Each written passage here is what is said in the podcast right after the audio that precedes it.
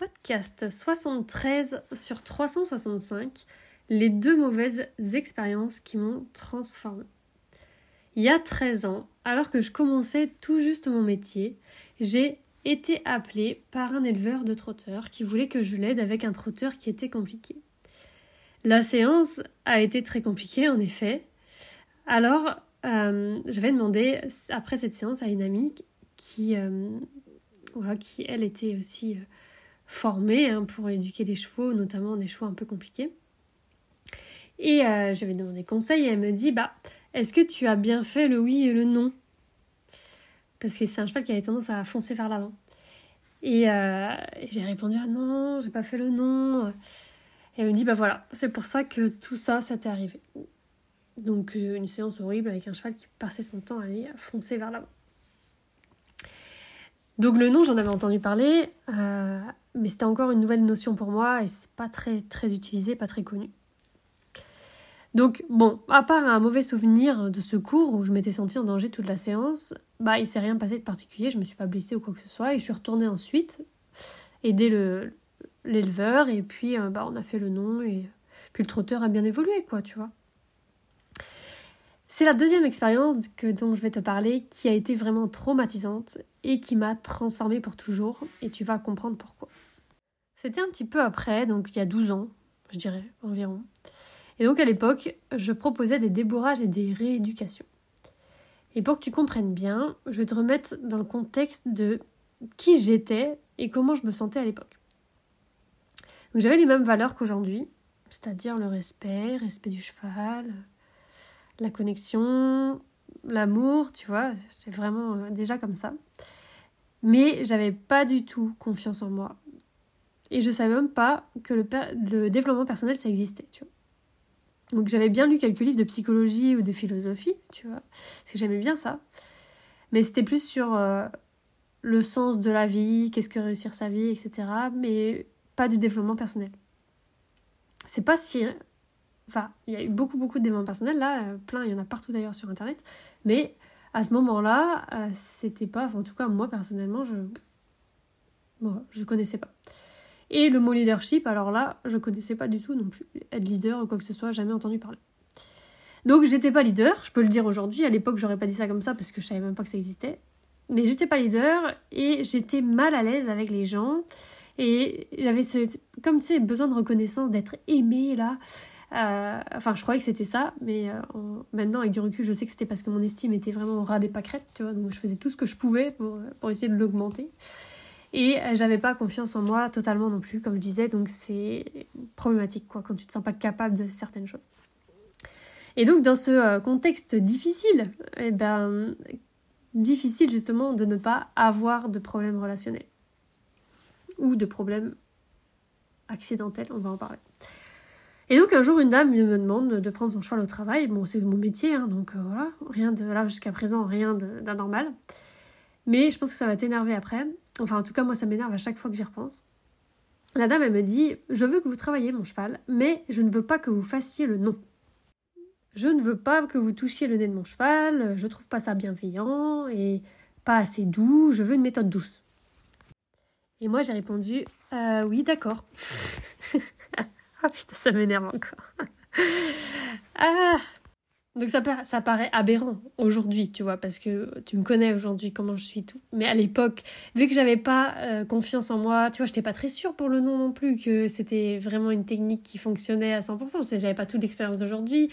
Euh, c'est pas très connu le oui et le non toujours aujourd'hui. Personne n'en parle vraiment, tu vois. Donc du coup, euh...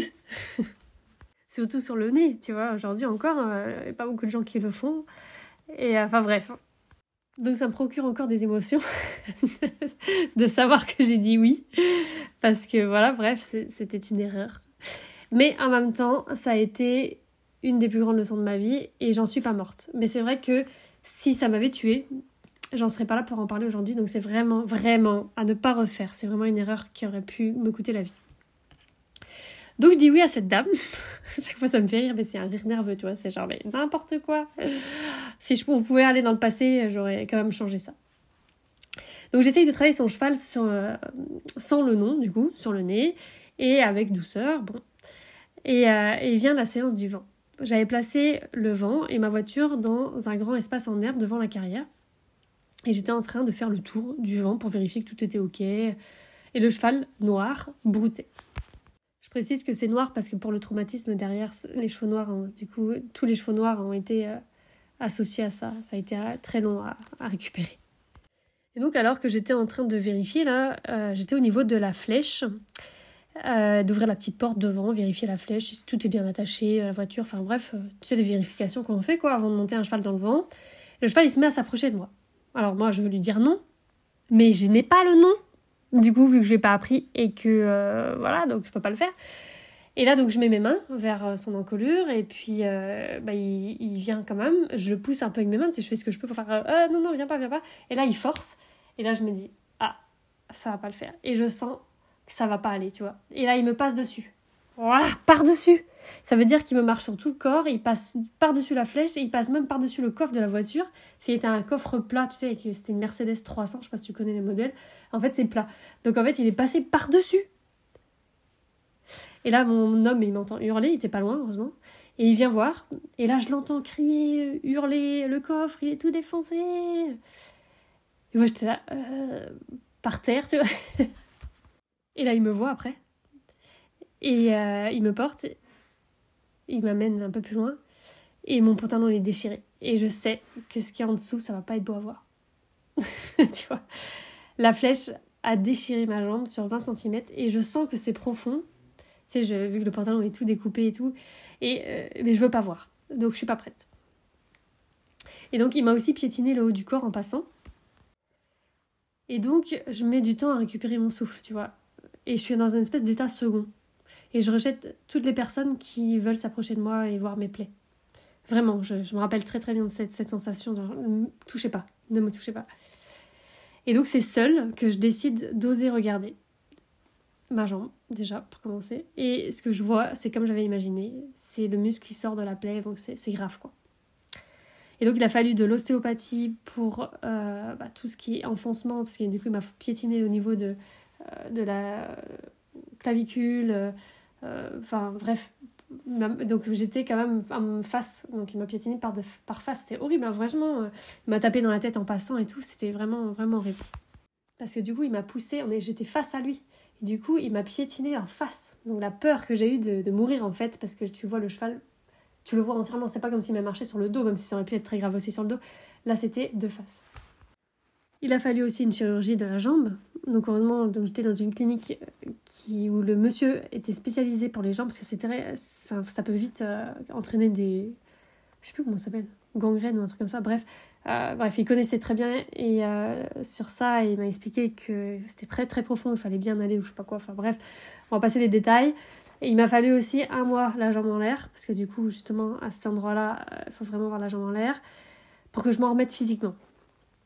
Et à l'époque, en plus, un arrêt physique était vraiment très grave pour moi parce que euh, ben, financièrement, je dépendais complètement de mon corps et d'arrêter de travailler, c'était très compliqué parce que j'avais des charges à payer. Donc, euh, bref, c'était vraiment très lourd. Euh, donc, j'ai changé après hein, de métier parce que c'était très lourd. Mais voilà, bref, c'était compliqué. Et au niveau du mental, j'ai été traumatisée. Il m'aura fallu des mois de travail sur moi, de l'hypnose, euh, et des fleurs de bac pour vraiment me remettre de ce traumatisme-là. Et de l'empathie aussi, évidemment. J'en ai parlé encore, euh, bah, maintenant c'est fini, mais euh, dans des stages de CNV notamment. Hein. Et donc, je m'en suis voulu, mais tellement voulu, d'avoir dit oui à cette dame pour cette histoire de nom. Mais pourquoi j'ai dit oui? Je sais que le nom c'est important. J'aurais pu mourir ce jour-là avec ce choix, tu vois. Donc depuis, j'ai décidé de ne plus jamais dire oui à une personne qui me dit comment faire mon travail. La personne ne veut pas que je fasse le nom, bah, elle m'envoie pas son cheval au travail, ou elle ne fait pas de stage avec moi, ou elle s'inscrit pas dans mes formations. Elle fait ce qu'elle veut, mais elle ne m'empêche pas de me mettre en sécurité. Le oui et le non, c'est la base de la compréhension et de la sécurité. Depuis, j'ai appris à tous les chevaux et à tous les étudiants de l'académie à faire le non. C'est tellement important pour moi que j'en ai fait une formation. Et elle est dédiée au oui et au non. Comment dire oui Comment dire non Tout ce que ça apporte. Et le non, il est bienveillant. À l'époque, je ne pouvais pas l'affirmer parce que j'avais pas confiance en moi, j'avais une estime zéro. tu vois. Mais maintenant, je peux l'affirmer et je l'ai toujours su au fond de moi. Dire non, c'est se dire oui à soi. On en parlera dans un autre podcast. En tout cas, en attendant, je t'offre 100 euros de réduction sur cette formation pendant quelques jours et c'est ici. Donc, tu as juste à cliquer sur le lien et si tu entends un podcast, il suffit juste de t'abonner. Sur, tu vas sur mon site marimadec.com et tu recevras les emails où tu auras le lien.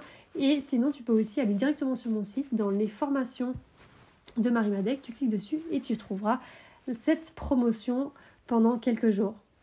À demain!